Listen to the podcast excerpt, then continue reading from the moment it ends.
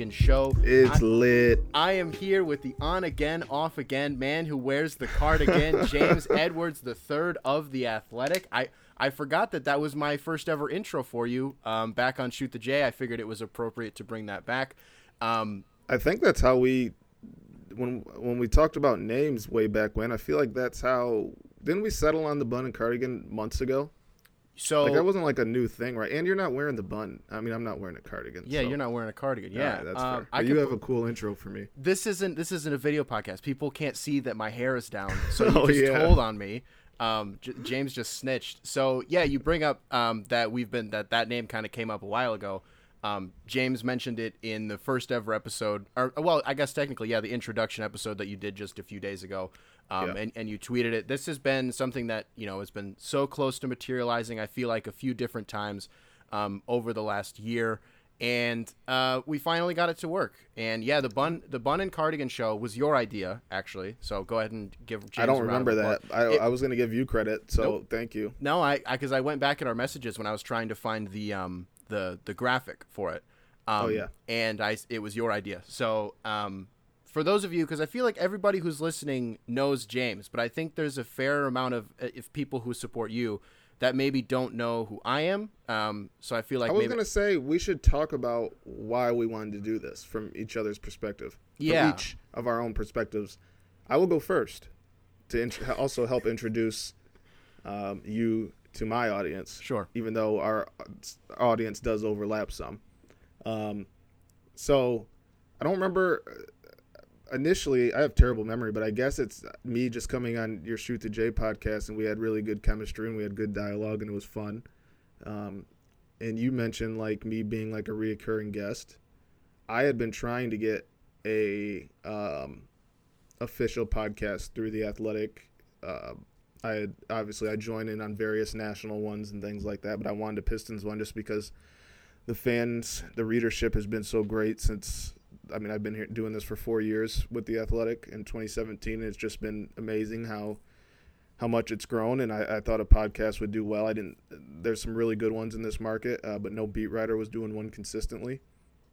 So I, I thought there was a void, and I came across you the first time I I believe I knew about you was from post game reaction videos, Sure. and our first like real interaction was me telling everybody to watch one of your videos. Was it last Yes. season or two seasons ago? So it was last season. Um, the first recap that I ever swore in.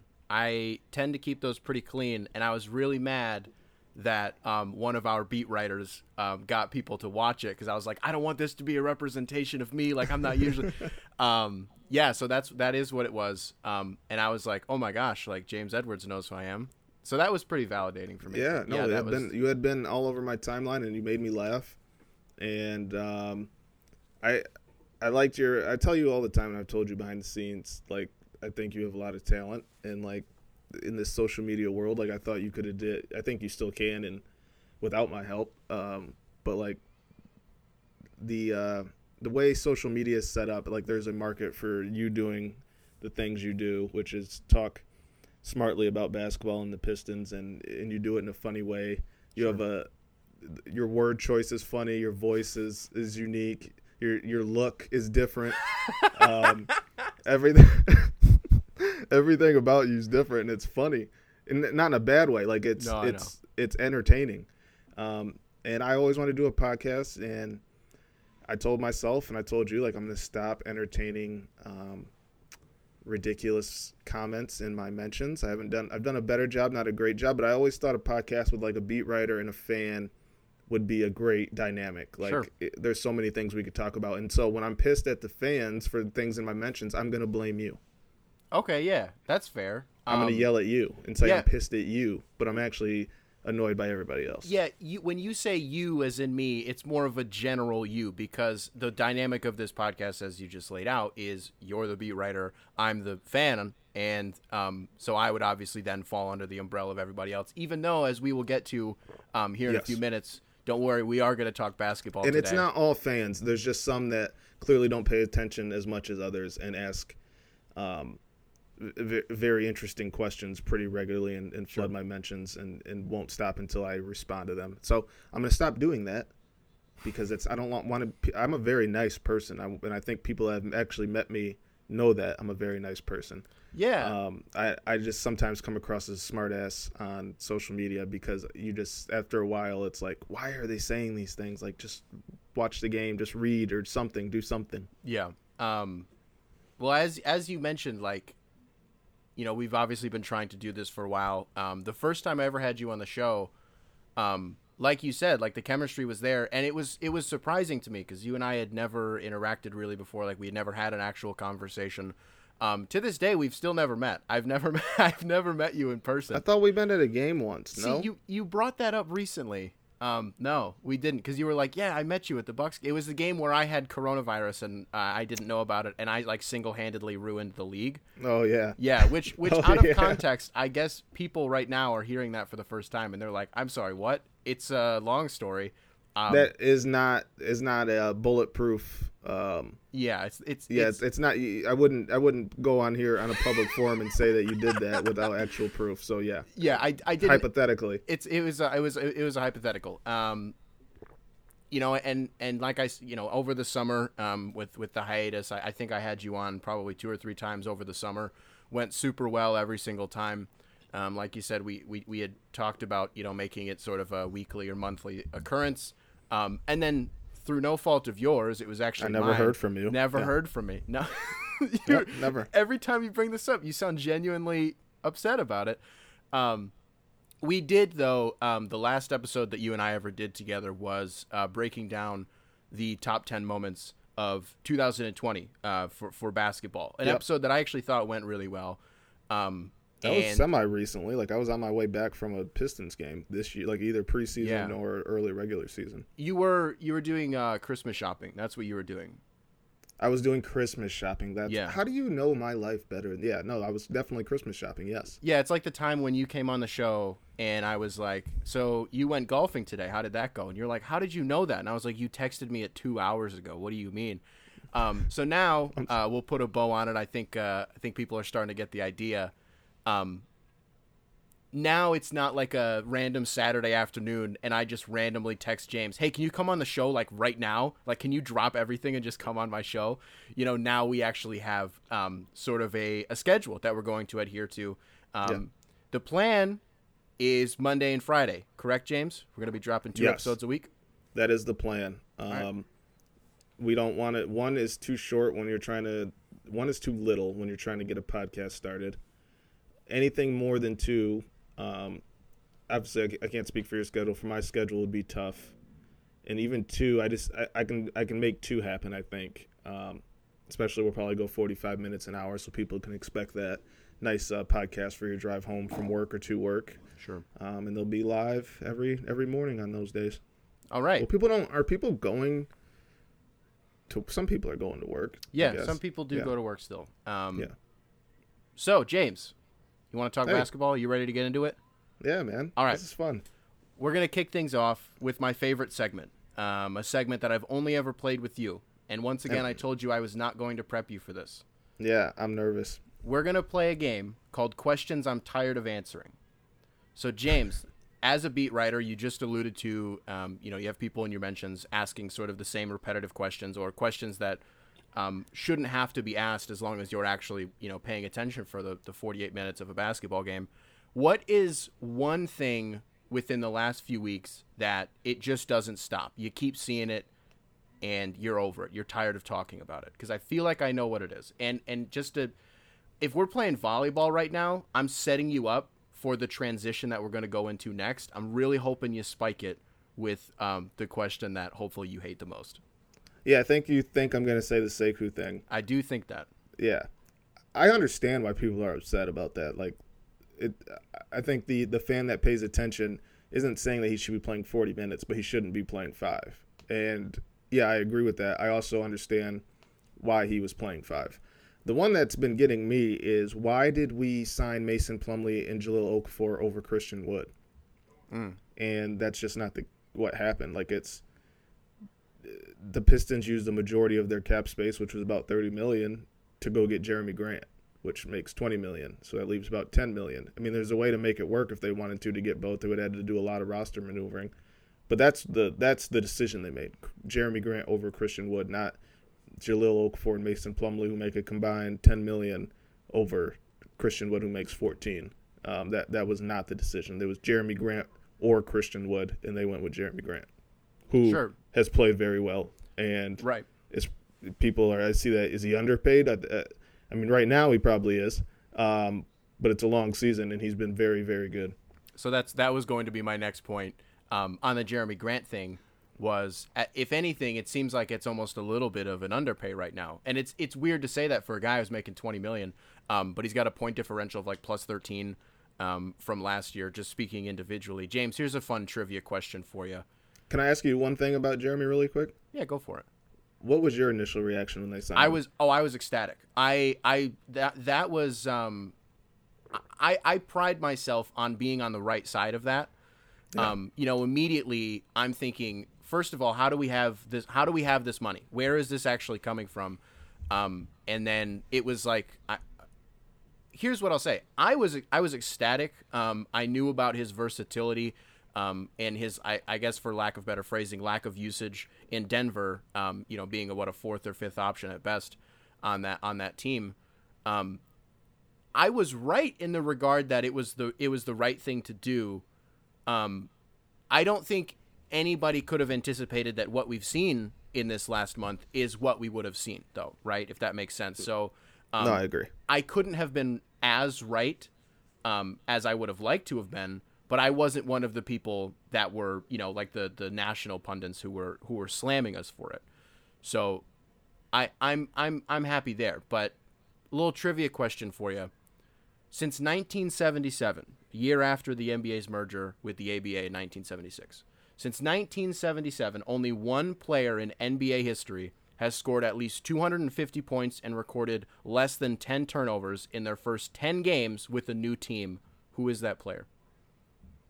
Is it? And it's not Jerami Grant because that would. It i- it that- is I was gonna Grant. say that's not Yeah. fun. Yeah, I was gonna. I was just gonna throw out like Ben Gordon. I don't know, just to spice things up. But I know I- he scored a lot of points in his first few games in Detroit. Yeah. I see that graphic a lot. It's uh he scored 20 plus points in 11 consecutive games, which is a career high for him. Um, his previous record was what?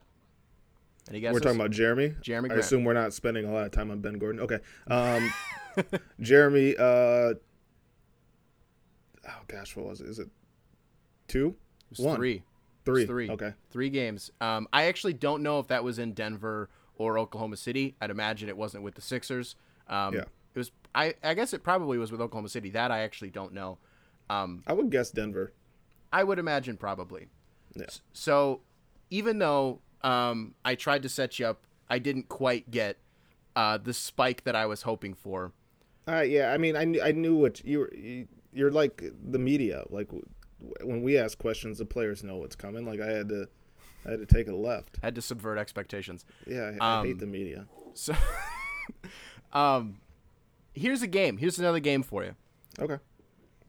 You look at this roster top to bottom. It, this is about Sekou, by the way. You look at this Okay. roster top to bottom, and you can pick one player and an attribute that you really like about them, and Sekou learns it immediately, right? What would That's you give him? That's a great question. Now, if you'd like to take a second to think about it, and then um, also let me, if, if you'd like, I can answer first A, so that you have time to think about it, and B, so you can really kind of see what I'm going for here. I can I can go because I've been thinking about this for three days. Um, I think I have an answer, Okay, go for it. and I can't believe I'm saying this now because I definitely wouldn't have said it uh, a month and a half ago. Jerami Grant's ability to get to the hole. Okay, you he doesn't I, overdo it. His handle's not like the tightest or the most compact or the the most flashy, but like sneaky length isn't the right way to say it because Jerami Grant, like w- w- that's one thing we all admired about Jerami in the bubble defensively. Like he's long, but he has sneaky length offensively where it's like one two dribbles from like the three point line and he's at the hole. sure. And I think Sekou has done a better job of that. It's not as consistent, but I think if he just was able to just get to the hole, it would make life a lot easier for him. So, one of the reasons I was reluctant to let you go first is because I knew you were going to steal mine. And, And that was it. well, it, it's almost that. Um, mine is like very specific. Yeah. I love the way that Jerami Grant protects the ball around the rim because that was sort of Sekou's biggest problem last year. I mean, I swear he played all of what 25 games, but he got swatted. I think twice, double more than the last person in the league. Like he kept getting met at the rim, kept getting rejected.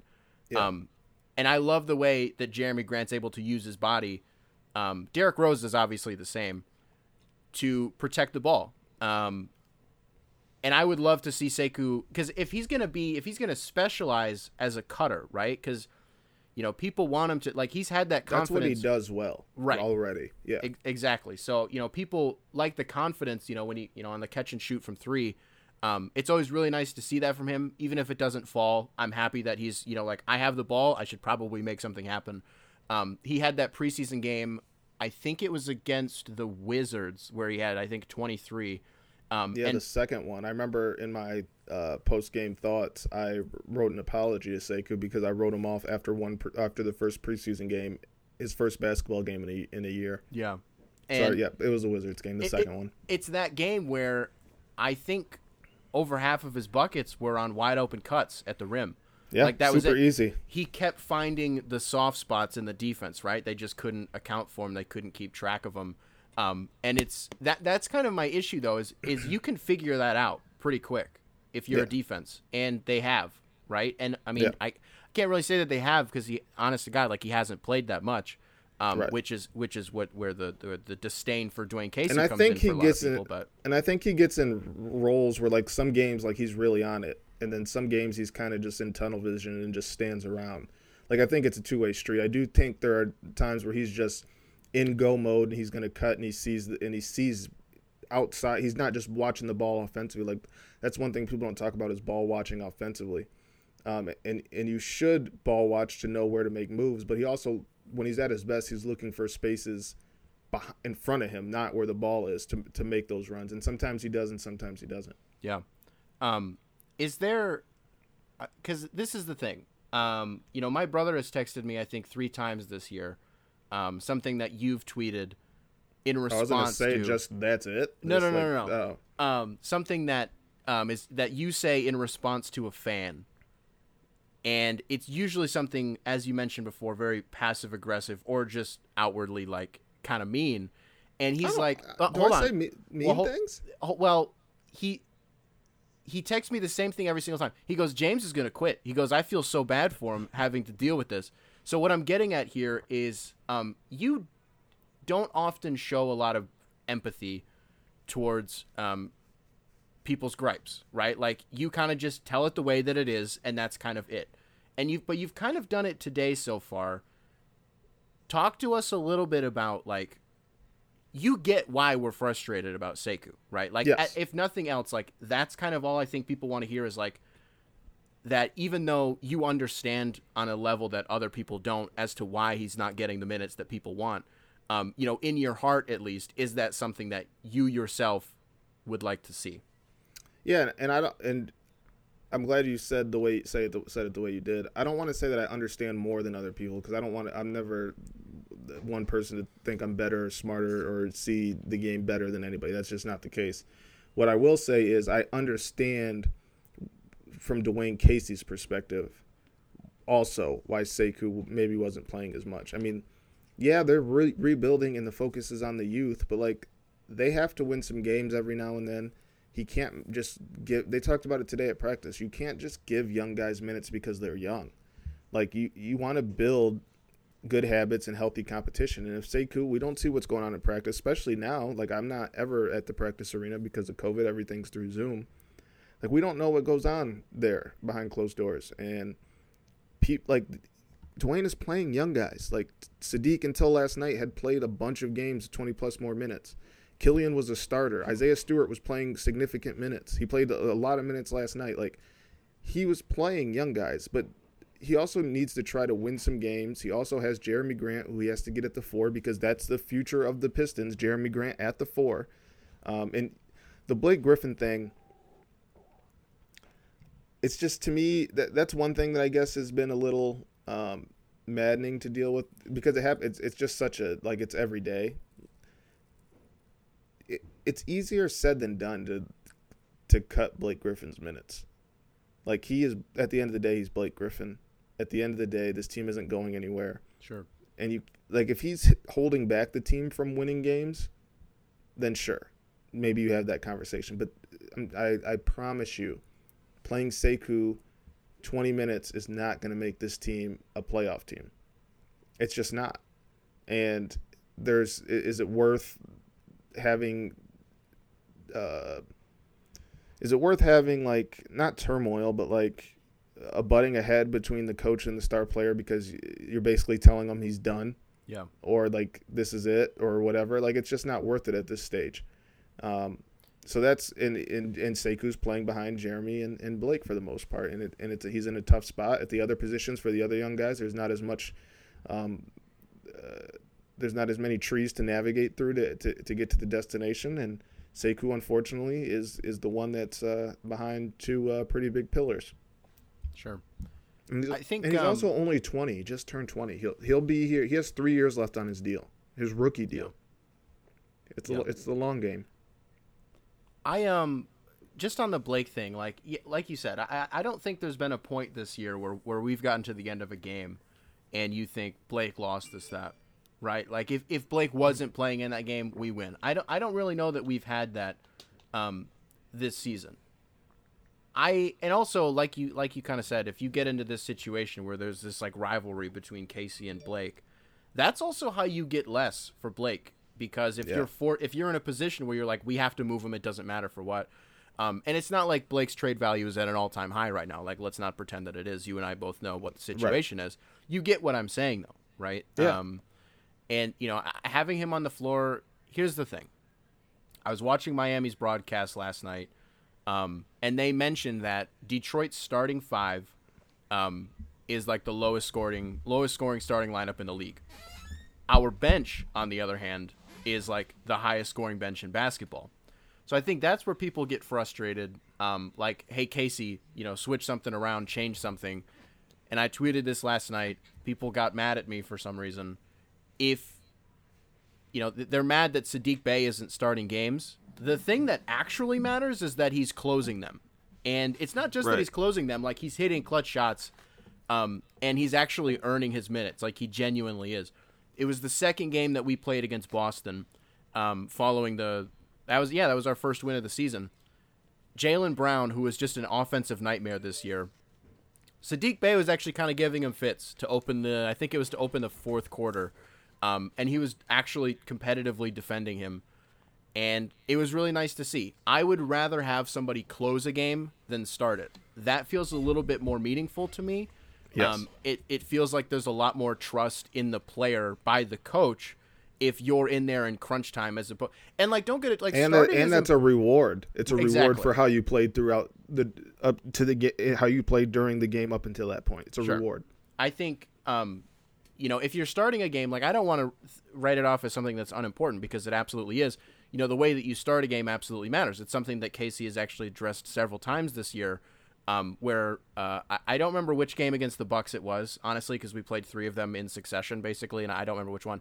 We ended up losing by ten, and Casey was like, "Well, we started the game down nine, right? So if you're able Right. to get back any of those, um, so it, it, it matters." And he- I, I kind of look at it like this. Bruce Brown started last year, and the Oh, year no. before that. And Oh, we're, no. we're gonna get to Bruce. Okay. Don't you worry, we're gonna get to Bruce. But people were like, "Why isn't Luke in the starting lineup?" Because we had scoring in the starting lineup, and we didn't have much off the bench, and that's what it was, right? We had Derrick Rose Yep. off the bench, and that was it. and more importantly, no defense in that in the starting unit. Right.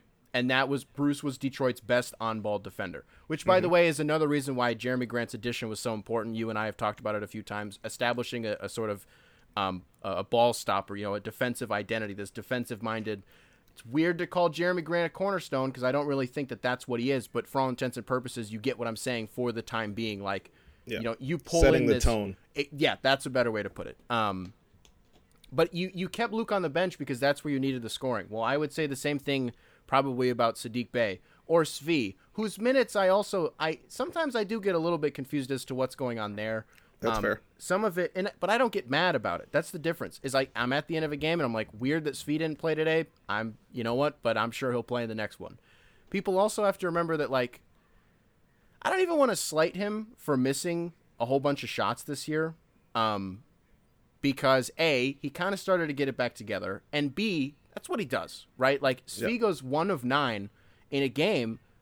None of those nine shots, I'm mad that they went up, right? No. Because I, I know that he can hit them, so it's it, it just kind of is what it is. And people are in my mentions when he has those one and nines. Like, stop shooting. It's like, no, why That's he's like, on the team. You st- like th- that, and it's like shooters to get out of a funk, you have to shoot more. And two, even when Svi was one of six and that seventh shot went up, pretty much everybody in the gym thinks it's going in. Right.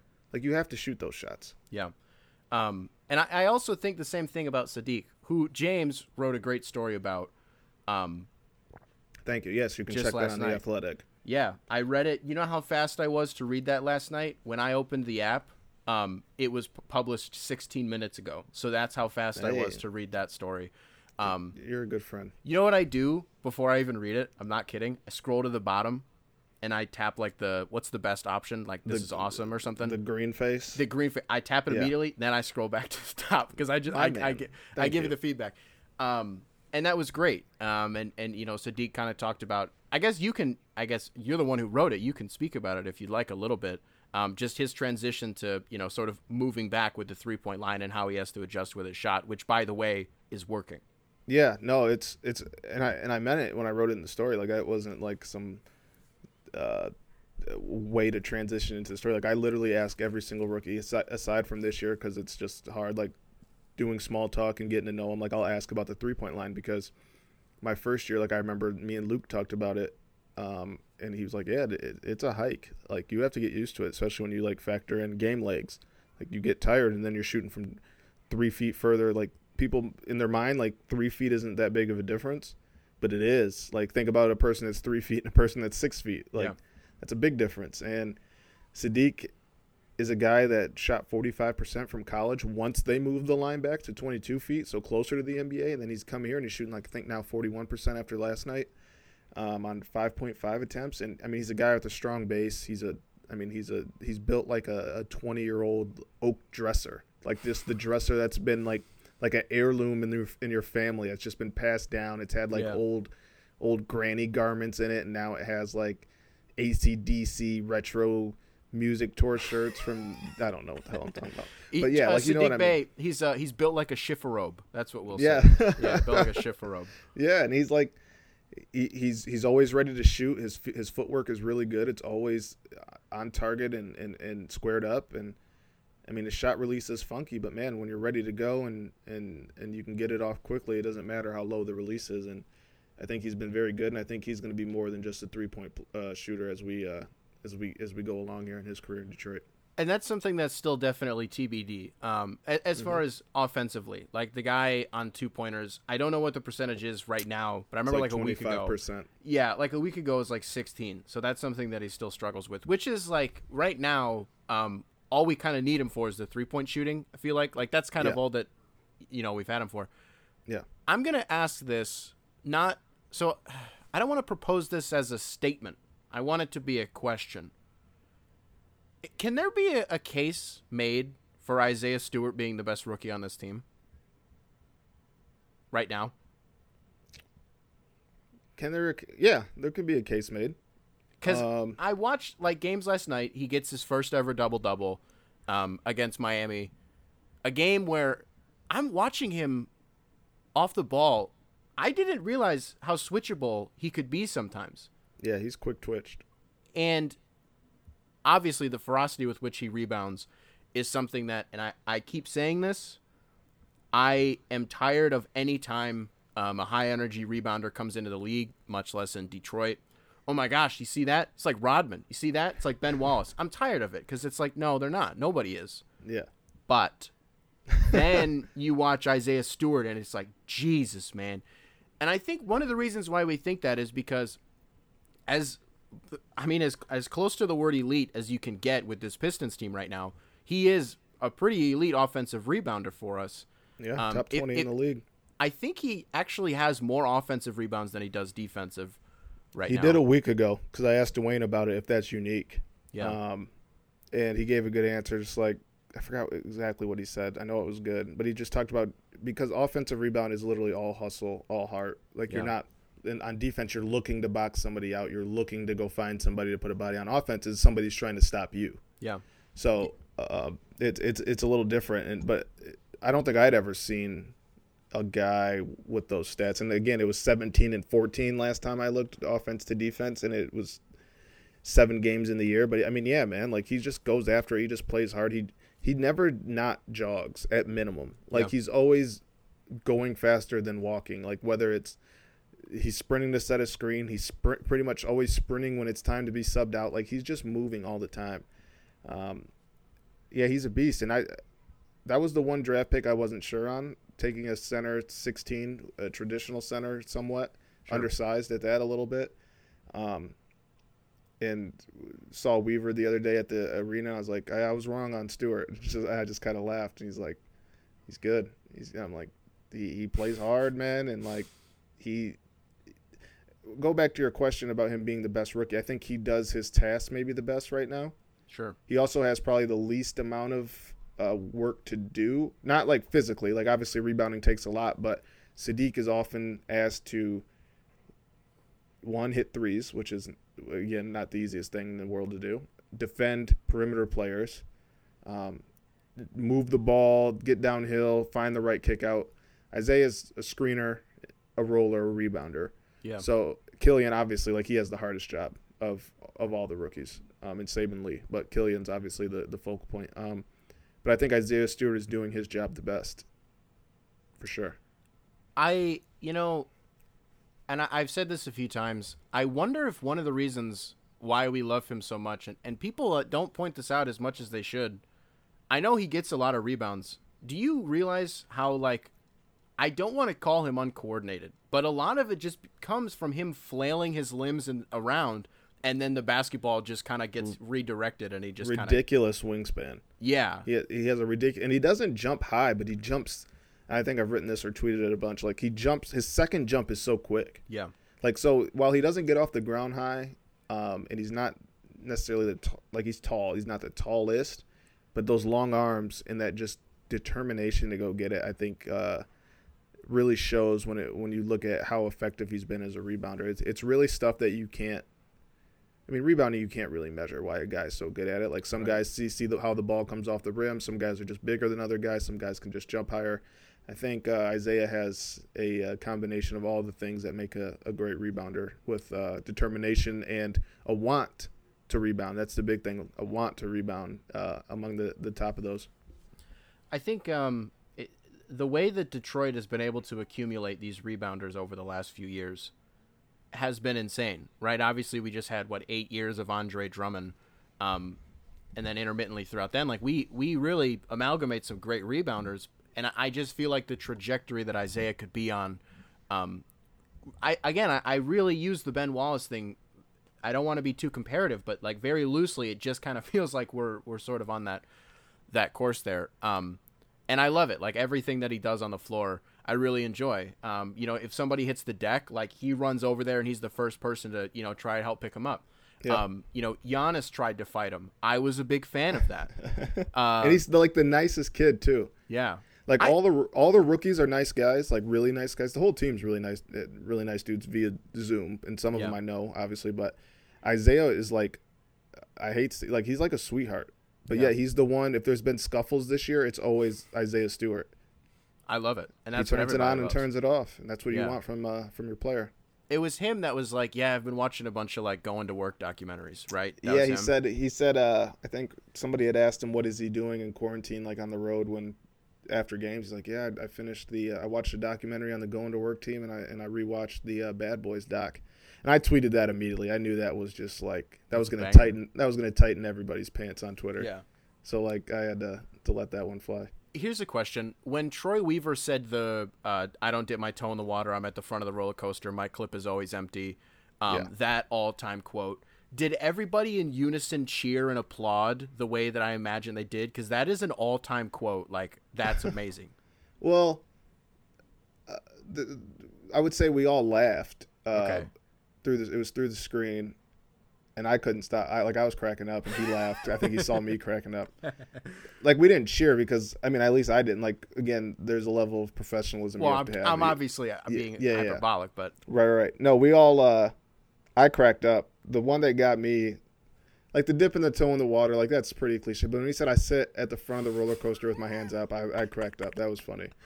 That was good. He's he's a funny dude. I don't. He obviously plays the shadows, but in the conversations I've had with him, he's he's really a down to earth dude. Massive uh, Washington sports fan.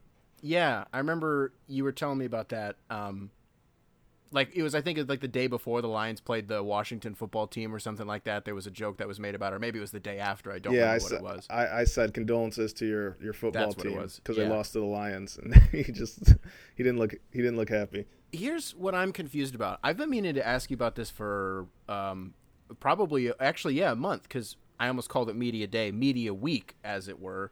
Um, was over. Well, it was about a month ago now, so I've been meaning to ask you for a while. And then something that Blake said today um, actually reminded me. So this is a good time to finally bring this up to you. Troy Weaver, first of all, had mentioned, um, you know, I, I saw everybody making jokes about the center things, and you know, you know, like get him off because I I do like centers. Where is Yeah. he reading that? He that, that man, he's got burners. Where is he reading that? I would imagine that. I mean, national outlets wrote it, Yeah, I guess. so I'm sure he saw it from there. And I'm sure. I mean, like he has people that are on Twitter. Um, his people are like there's people in the front office and the coaching staff that read what we do and and check tweets from fans. Like they see all. Like he's he's definitely going to be aware of somebody's uh, making jokes for sure. And I and people wrote that nationally, like about the center thing. And then with Blake, a guy whose social media presence kind of comes and goes, was talking about things that like fans were saying. Um, you actually mentioned it at the top of the episode about how you know it's really easy for people to develop um, bad habits, bad tendencies on a team full of young guys, and it actually takes a pretty strong presence of mind to not do so, to avoid that. Um, and he's you know talking about things that fans are saying that I think what he said was that you know everybody wants us to be bad and, and you know go for the top pick. Again, I'm like, I really hope Blake has never read any. I don't think I've said anything bad about him, but that terrifies me. I said We're- this in the in the comments of an, uh, one of my stories. Somebody I forgot what the reader said, or no, it was during a Q and A, and I, I it was mean of me to say, but I I said I'm going to laugh the day that Blake leaves, and he talks shit about the Pistons fan base, because Yeah. like these he knows how to use Twitter if he wants if he doesn't think he played well and he wants to see what like Blake like just because he doesn't tweet doesn't mean he doesn't look like Oh, they have sure. a lot of t- yeah and like I get it like fans are always like on forget the old on with the new um they want to see the the there, there's always with, with in sports fandom there's always the the mystique of the unknown like they don't know what Sekou can be and they want to find out they know what Blake is I'll say this he's in a. s- This is actually. I'm glad we're doing the podcast because I, I wouldn't really write this. Um, Blake came to Detroit via trade. Didn't About, decide about to come four here. years ago, mind you. Yep, twenty. My first year, 2018. I'll never forget it. I've, I've, told you the story of when Blake got traded. You and what I were you were tand right? to go to the club or casinos where you Casino, were going. yeah. Yeah, Yep, and you yep. had, like at a gas station to turn around. Yep, my buddy had traveled an hour and a half in a blizzard to come hang out, and he, then I had to send him home. Um, Blake has come to Detroit, been nothing but a professional, has always boosted the organization and the fans any chance he gets nationally. Gave the fans literally the best individual season that they've probably had since Grant Hill times. And as soon as he's not able to perform anymore, everybody is just calling him trash and washed. And like I get it, that's part of sports fandom. I totally get it. But like fans It's are for, disingenuous, is what people are forgetting like how much this guy has represented this organization that was a laughing stock and still continues to be one Yeah, at a time. Like he brought legit like he legitimately carried a team to the playoffs. So much so that he almost like he lost his leg. he can't play basketball anymore. Yeah. That's that's for, how for the yeah. people of Detroit. He Yeah. came back in the playoffs when his team was down 0-2 to Milwaukee on one leg. That that knee brace was was the size was- of LCA itself. Dude, it was Stone Cold Steve Austin Yeah. I was waiting for him to smash beers together and flick somebody off. And like I get it. It's fandom. You want to get on with the new, but the amount of Blake slander for a guy that literally has, like he's he's been nothing but a professional and embraced this city and this organization, and again brought the best individual season that this franchise has seen in some time, and Sure. it's just people are just stepping on him like like he's like he's just another player and it's just like I get it uh, again I get it but there's certain players you should probably uh, have some respect for and understand the circumstances and I think Blake has more than deserved uh, kind of the tr- or has not deserved at all the treatment that he's gotten on social media and I say that to say I'm sure he sees all of it Yeah, no, I, I and I agree. I was because I was going to bring that up earlier. Um, I didn't know if we were going to go the Blake route today, so I didn't want to, you know, take us there. But um, what I was going to say was how quickly they forget, Yeah. right? Like, it, I've been. This is another thing I've been thinking about for probably probably about a week now. Um, somebody had texted me and and and, and brought up um, uh, 2017 2018 LeBron, which by the approximation of myself is the best basketball player that has ever lived ever. I could give you a, an hour long um, history lesson on that season and everything that he was. Somewhere in that hierarchy, I don't know where it would be, is 2018 2019 Blake Griffin as as me personally one of the best basketball players I've ever seen in my life. Um, you know, transcending your three point shot um, in order to be able to actually perform the way that you did. Um, you know, you make an All Star team. You're a it's one of the greatest transformations in NBA history period. yes It, this isn't a this isn't a discussion. Like James is No. not posing that as a question. That is a fact. yeah Um, third team All NBA, and you know, coming back in that Milwaukee series, as James mentioned, a series that we had no business ever winning a single game, which I, I think was sort of the goal, right? I think we all were just like, give us one. Um, and Uh, that that's kind of all we were looking for. That's all I wanted was one game. I wanted to lose in five. I did not. Where are you talking when you're saying that's all like when you say that's all we want like you're talking about fans not the franchise Sure. Me, I'm sorry. okay. Yes. Me as fans, I think most of Yeah. us were like, we're getting swept. Win one game. I'm good. yeah yeah I, I Um, would say people would have been happy with one win since it's been what is it it's been since tw- 2007 since they won a playoff game Yeah, it's been a decade, I believe. Espe- and then Yeah. uh, you know, given the the recent history of Detroit sports as a whole, Right. um, that's just kind of where you know we're all at. So, um, and then you know he he leaves the game uh, in game four, he fouls out and he's walking to the bench and everybody was giving him a standing ovation. Right. The reason that they gave him a standing ovation is because everybody in the moment had the presence of mind to recognize what he had given to the city to the franchise. Um, you know, for for that moment. I don't care that we got swept. and for that year Yeah. And, you know, I remember in the exit interviews, um, I believe it was Blake and Casey both mentioned that as sort of the, the foundation moving forward. We want to build on the on that season, right? Yeah. You know, you go into next year from the jump, preseason game number one, Blake's had the surgery, months have passed, and you're like, oh, you're still not there. Elevation's gone. His jumper's even more flat than it normally is. Um, and you know he can't he, he can't elevate around the rim. He can't do anything. Obviously, go get gets uh, surgery in December. Then everything falls apart, and you know the Andre trade was sort of the the white flag, and then it's like okay, the rebuild's here. yeah Um, and then what also the what were your thoughts on where they were like did you want them to rebuild Yeah. Yeah, I well I was on board with it once I realized that like I think it was a, around New Year's Day of last year when um, the report started circulating that like we were taking calls on Andre. And Yeah. that that we were in LA actually I remember that yeah. Um, so then it was because that's when if we were in LA, that's when Sekou started for the first time. That was Yep, like at the, started it the was the New Year.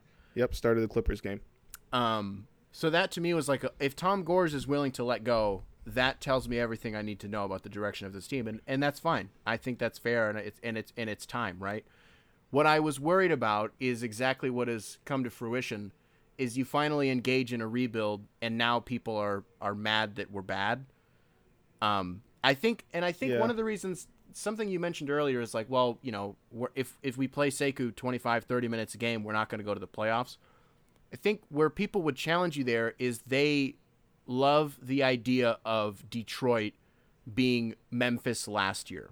right And the reality of that is it was such a unique situation where Ja came into the league, um, had all these pieces around him that like everybody was in the exact right place that they needed to be. I think you and I have talked about this a little Yeah. bit.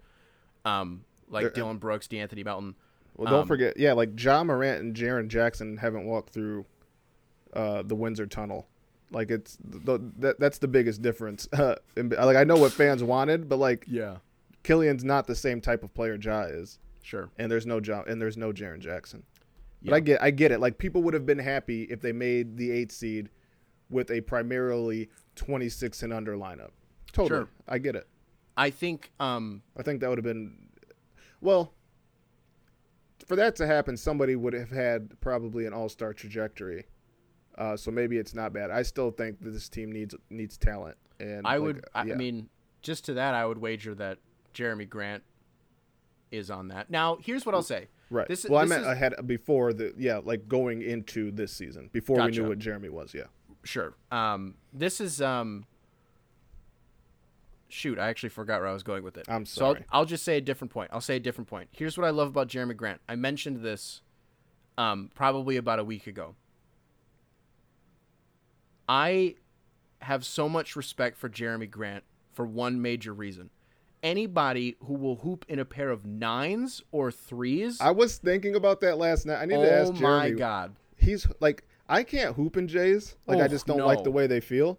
But he's No. hooping in nines. Like those are like the most gaudy of Jays. Nines and threes because he he I think it was the Mocha threes. I never got a close up look at them, so I never I knew what he ones they did were. in the Mocha threes, yeah, but he's been playing in the nines the last like week or so. Yeah, and that is and and he's not just playing in them. Like He's getting buckets in the nines. Yeah. Yeah. He's he's little Bow Wow. Like don't downplay Like this. If people are listening to this and they're like, I don't understand the significance of this. Imagine playing in cinder blocks, okay, Yeah. and scoring thirty a game.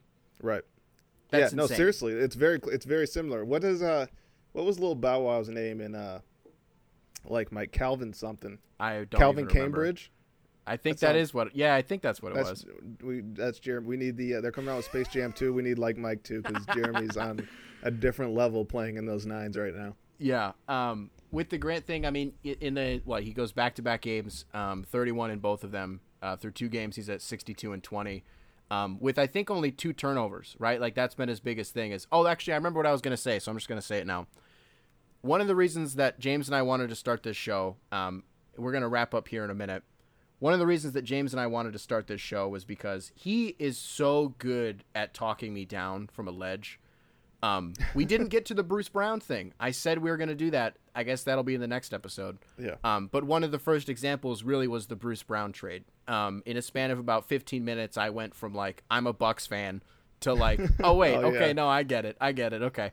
Yeah. Um, so and there's nothing to get like I under, again I understand why fans are are upset that Bruce Brown, a guy who very much embodied what this city likes about its players and was a young guy, what they got him for what looks to be a pick in the early 30s right now. I don't imagine Toronto is going to continue to be that bad. And Musa, who's no longer with the team, I understand being frustrated with that. I would just say, as much as you liked Bruce Brown and were invested in Bruce Brown, the player in person, I think you can find a Bruce Brown in any draft. Yeah. Um, again, I have a whole theory I, I meant to pitch to you today. That'll be for Friday's episode. Really excited to hear your thoughts on that. Yeah. But on the Jerami Grant thing, um, I was like sealed and signed. She's not my lover like Billie Jean. The kid is mine. Jerami Grant's an all star this year. um, and then James did the thing where he uh, reminds me of something that I kind of forgot about, and that is the Bradley Beal thing Oh, yeah. Where like it doesn't matter um, what you're averaging, doesn't matter what you're putting up, um, doesn't matter what your impact is. If your team stinks, you might not make an All Star game. Right. And I think, and I told you, I, I think Jerami has the benefit of uh, shock, Sure. where where Bradley might have had fatigue, where it's like, we know how good Bradley Beal is. The team's ballot, we're, we're not voting for him. Where Jerami's like, oh, I didn't know he could do this. Which has his- been the reception, by the way. yeah, The exactly. So that could benefit him in, in comparison to what happened to Bradley Beal last year, who was averaging, I think, what was he averaging, thirty last year? He was averaging like 33 a game at the All Star break. Yeah. Something crazy, yeah. Um, so James, we're gonna wrap up this inaugural episode of the Bun and Cardigan Show. Um, but before I- we I'll- do that, And I know it's I, I want to before you wrap up, I'm gonna wrap up with something after you wrap up. Okay. I have a surprise Well, for the- you. It's not that Oh, great, really? but yeah, it's Okay. not that great. Um, so here's what we're gonna do. At the end of every single episode, we are going to take James's wonderful mind and his wonderful stories and experiences um, in year four on the beat, and I'm going to name a random player, and he has to tell us a fun interaction or a funny story. Um, you know, maybe maybe something cool that happened Okay. um, with a player that he's covered so far. Something that I can share. That that you can share. Yeah. Um, something that you wouldn't write about, but like it's a pretty cool story. Are you ready Yeah. for me to name the player? Yes. Let's make everybody mad. Christian Wood. Okay. So this actually is a two birds, one stone. It also involves Jahlil Okafor. Oh, okay. I don't think I'll get in trouble for saying this. So, in New Orleans last year, um, I'm at a Marriott hotel, which is it's in this building that it's a mall, but the the tenth floor, tenth through fifteenth floor is a Marriott hotel. Okay. But like when I leave the hotel, I have to go down an elevator, and it, I'm in, I'm literally in a mall. Like I'm looking at like a Sbarros, I don't know, something Okay. like that. So I'm coming down from my room. It's it's nighttime in New Orleans. Like I'm getting ready to meet up with Rod and Johnny Kane, um, and Austin Drake. Like we're gonna go do the Just New the- Orleans thing. The fellas, yeah. Just the fellas, like the road crew. we're gonna go to New Orleans. We're gonna go out, and I'm like a couple blocks from Bourbon Street. Like I'm walking. So I get down the elevator, and it opens, and I start. I'm like looking down, and I walk out, and I see two giant human beings. I look up. It's Christian Wood and Jahlil Okafor inside the mall. After hours, the mall's closed. oh, So, and the, eh, they're greeting me off the elevator, and I don't know Jahlil at this point at all. Yeah. Like he plays for the Pelicans. Him and Christian are friends. Like they, I think, I don't know what the relationship is. well, because Christian played in New Orleans. right, but I don't know. if Was John that team then? He well, Ja also played in Philly, where Christian Wood also played. Right, so there's a relationship. They're friends. Sure. And the, it's not the like it's not like they play the next day in like they play the next night. Like it's an, it's a free night.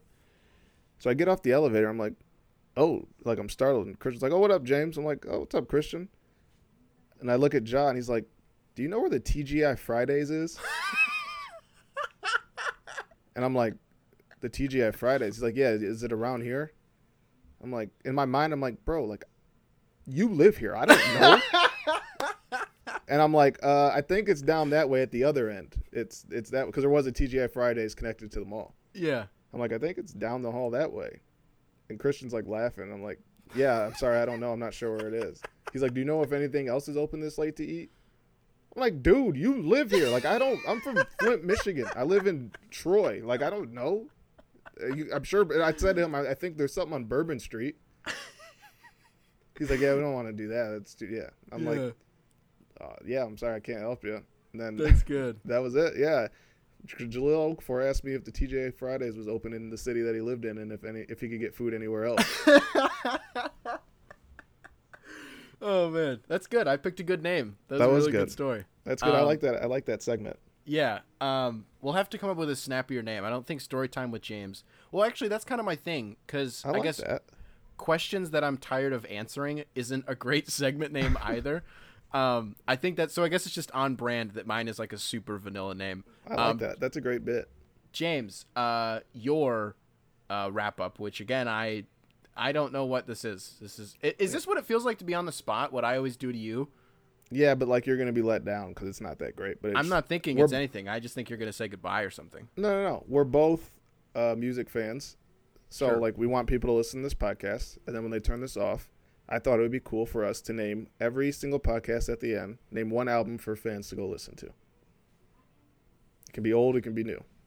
Can you do yours first? Let me look at something. Okay. Um I rest in peace to MF Doom. I'm a massive fan. Have been for a long time. Um, since about 06, my freshman year of high school. And his passing uh really messed me up. Like I'm not a guy that like gets beat up over like stars or mu- musicians, but like that was like the one that's like on my list, like my Sure. Mount Rushmore. So everybody go check out if you're into obscure rap or if you're into rap and want to hear like or if you've heard of Doom and didn't know what to check out, I think the best I think this album, Madvillainy, by MF Doom and Madlib, is the quintessential underground obscure rap album of its time. It's every song's like no more than two minutes. There's like 18 songs. It's crazy beats, crazy rhymes. It's just a, an experience, and I think a lot of the stuff that you hear today in like the underground scene came from that. So MF Sure. Doom, Madlib, together they're Mad Villain. The album Madvillainy. All right. Um, I'm going to go with one that is kind of topical based on something we were talking about earlier. I'm going to go with um, Black Milk and Danny Brown's. Ooh, Al- Black and uh, Brown. Black and Brown. Jordan and Brown. threes. Yeah. That's my Um, joint. What's that song? Uh, Lucy. That's my favorite one. Lucy. Um, and then uh, the opening track, uh, Sound Check, Yep. is one of my favorite album intros of the decade. I, I haven't listened to that album in a long time, and I love Danny. I, I've been I still listen to uh, you know what I'm saying his latest. Yeah.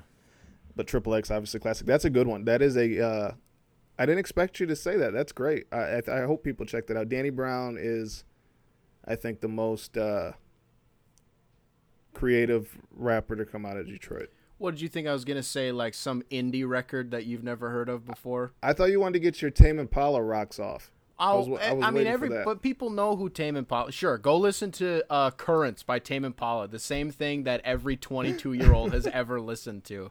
Go listen to "The Slow Rush" by Tame Impala. No, um, Black and Brown. Uh, go listen to it; it's amazing. Um, James, do you have any shout. closing thoughts? You want me to wrap this baby up? No, thank you. I'm excited to do this. This went exactly how I envisioned. Like we haven't practiced, and this was fun. I, I, I think people will really like it. Um, Yeah. Make sure you go check out the Athletic. Um, again, if you're not familiar, because and you got to the end of this podcast, I cover the Detroit Pistons for the Athletic. Um, got a story on Saddiq Bey and life behind the three point line up now. Um, I wrote a story on Jerami Grant recently where I talked to him, and, and he told me that part of the reason he came to Detroit was um, for reasons outside of basketball. I won't. If you haven't read that, I'll tease you with that. Good so go check tease. that out. That's great. Yeah. Um, yeah, subscription. It's it's a subscription based site. It's I'll say this. You get your bang for your buck. If you subscribe for Pistons content, you get coverage of every pros team, every college team. If you're into soccer, we have the best soccer coverage in the world. Like you get a subscribe if you subscribe through my store, you get access to everything. And I always say it's just one less beer a month. We always have deals. Sometimes it's $1.99 a month. Sometimes it's twenty dollars for a year. Even at its highest mark, which it's just one beer less a month for you if you're Yeah. uh, if you're a drinker. What uh what what what was what was the deal that I got in on? It was like a dollar a month for 12 yeah, it was months. Black That's Friday. What it was. It was yeah. twelve dollars for a year. Yeah. Um, that was the first. This, so this is the first time I've ever been subscribed to the Athletic because of that. Um, and I can vouch for everything that James says. It's easy for James to say it when he's selling it to you because he's the one putting out the content. Um, I've read every single thing that uh, James has written.